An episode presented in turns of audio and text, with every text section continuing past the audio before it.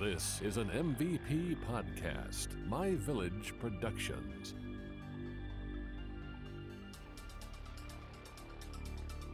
Welcome to Unsolved America, a show where we explore unsolved mysteries throughout the United States. I'm your host, Tiffany. And I'm your host, Andy, and each week we will throw a dart at the map, and wherever it lands is the location of our mystery. This week I landed on South Carolina. Woo woo! I am so excited to be back, though. Let's start that off Yes. like that. Welcome to season two of Unsolved America. You started our first season, so I'm starting the second season. You do you. I I hand that over to you. Oh, I'm excited as well.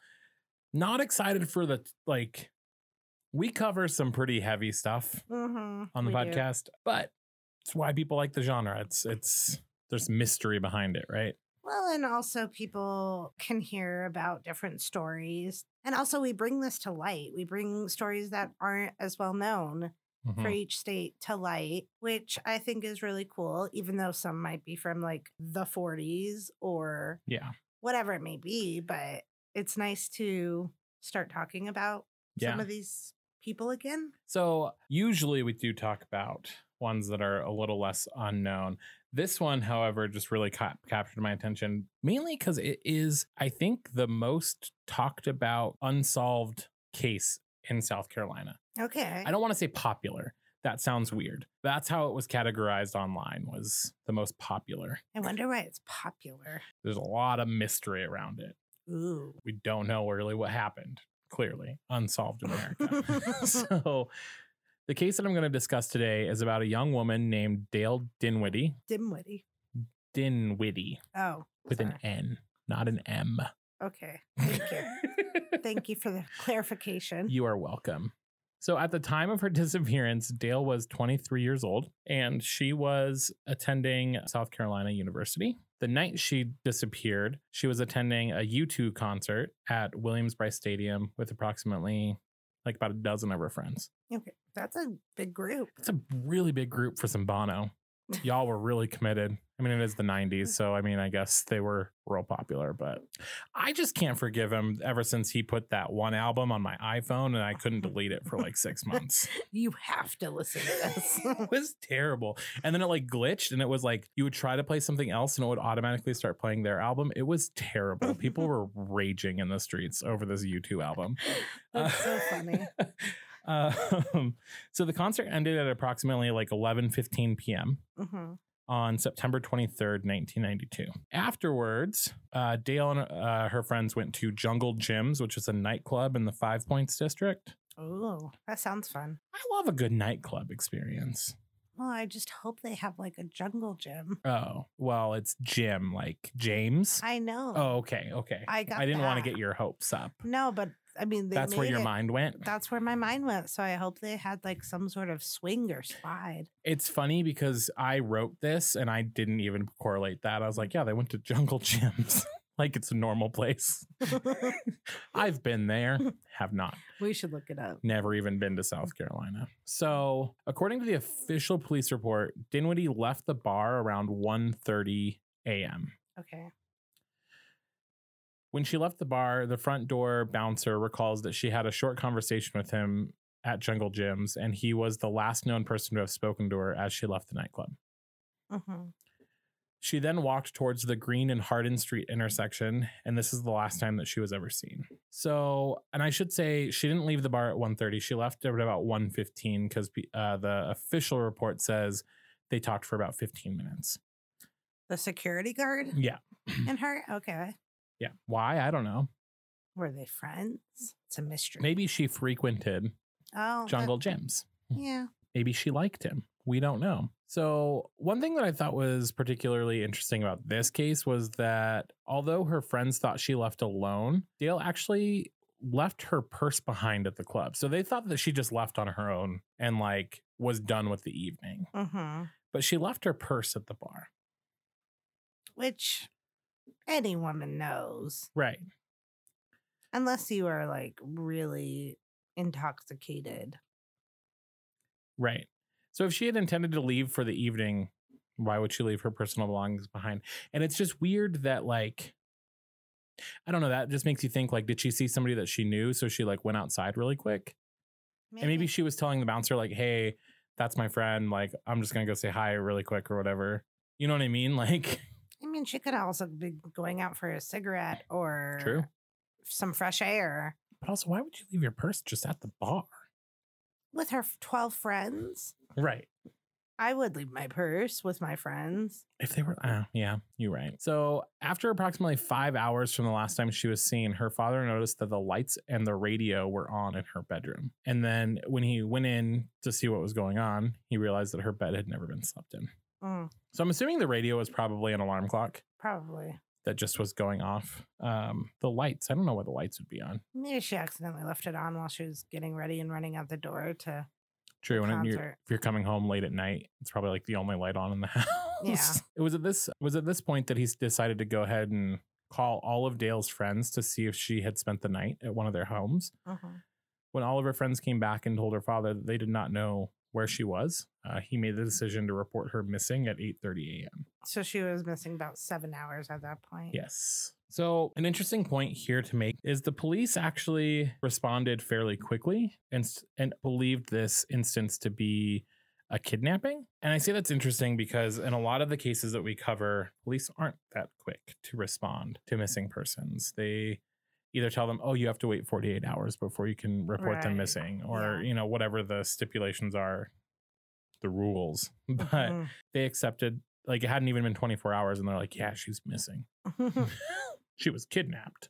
okay. So the Columbia police treated this disappearance as the kidnapping, and they said that this was because everybody that they interviewed about Dale stated that this is very uncharacteristic of her. Yeah. She was characterized as being a very cautious person who did not like to be alone or out on their own. Once again, so then why would she leave the bar alone? And leave her purse. Right.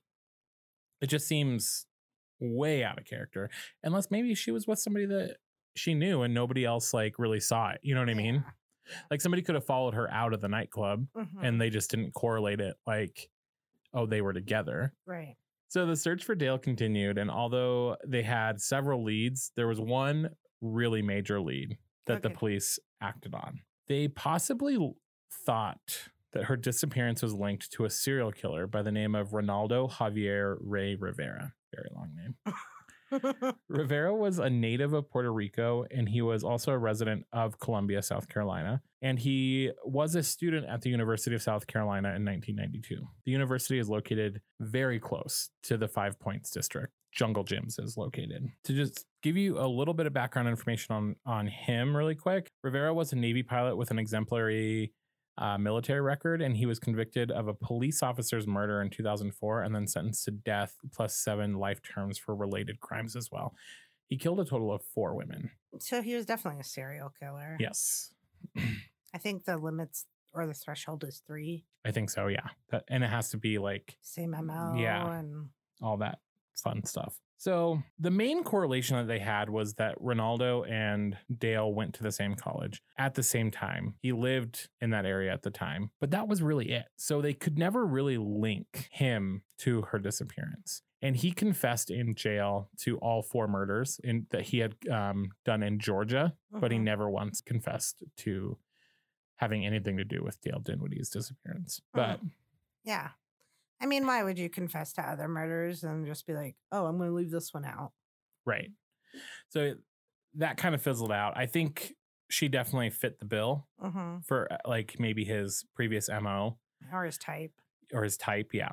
So that kind of fizzled out, didn't really go anywhere, and they were never able to really connect it with Rivera. hmm In this investigation, the police actually followed up with more than a thousand leads that they received. That's insane. But what made this truly difficult was the fact that there technically is no crime scene. Yeah. There are very few clues as to where she went after she left the bar, which just makes it that much more difficult to try and canvass such a large area. hmm And you don't know what you're looking for um, in this situation. You don't know if maybe she got in a car or you need to look for eyewitness te- testimony if she was seen on the street because you don't really know where she went. You know she went to that intersection, but beyond that, Yeah. And I don't think that they had all these cameras on the lights back then.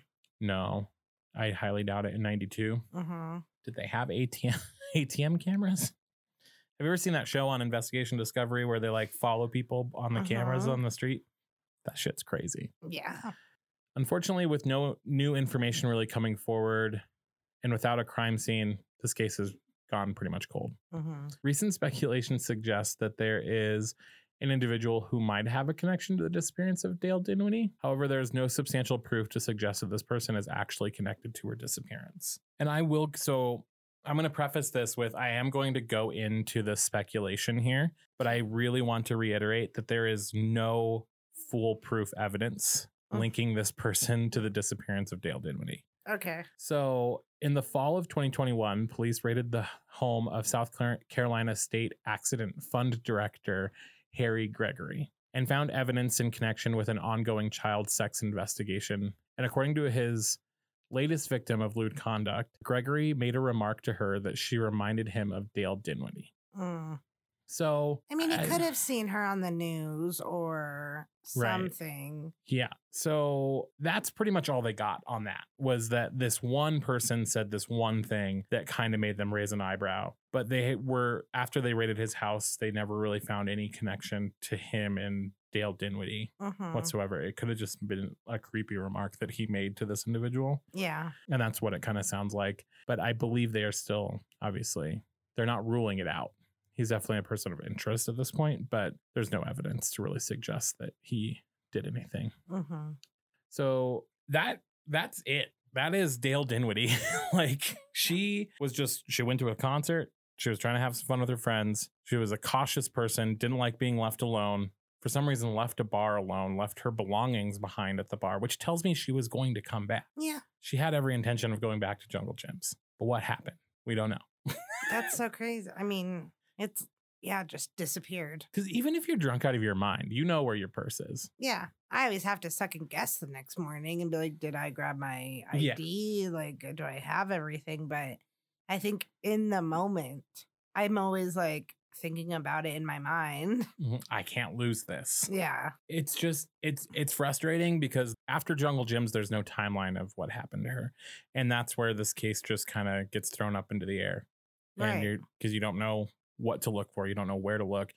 You don't are you looking for an article of clothing on the side of the street? Are you looking for eyewitness testimony? Like what are what are we looking for here? And it sounds like the police department has done a good job of going through all the leads that they get um, or that they were receiving about this case. Hmm but unless somebody really comes forward and they're like, I did this, I can't really see closure being brought to this case. Right. And I'm I'm surprised that no one saw her or like Right. I mean, obviously I don't know what's around jung- jungle Jim's, Mm-hmm. but she left and was on foot, Mm-hmm. there's only so many people or Right. so many like places she could go. Right. And I guess that area in South Carolina where Jungle Jim's is at the time in the 90s was actually a very safe like part of town. Very low crime rate, not a Mm. lot of stuff happened. It's gone downhill since then. Like now that area kind of has a pretty bad reputation and it's not just because of this, but it's just crime the crime rate has increased in that area. Mhm. But it's also I don't know, that also makes you raise an eyebrow. It's like something weird happened, you know? Yeah. So I I'm going to close this episode off with just a description of Dale. Okay. Um, so Dale Dinwiddie was a Caucasian female with light brown hair and brown eyes. She has pierced ears, dimples in her face, and had blonde highlights in her hair. One finger on each of her hands is deformed. Um, it is slightly curved, so one of their one of her fingers on each hand are it's slightly curved. She was last seen wearing a long sleeve olive green pullover, a bright blue nylon LL Bean jacket tied around her waist, faded blue jeans, and was either wearing brown boots or brand new white Nike sneakers. If you or anybody knows or has any information related to the disappearance of Dale, Dale Dinwiddie, you are asked to contact Columbia Police Department at 803 233 8474. Thank you for listening to this episode of Unsolved America. Head on over to Facebook and Instagram and follow us at Unsolved America MVP. And be sure to subscribe to our show on your favorite podcast platform. If you need to contact us, please email unsolvedamerica.mvp at gmail.com and we'll talk to you next week. This has been an MVP podcast, My Village Productions.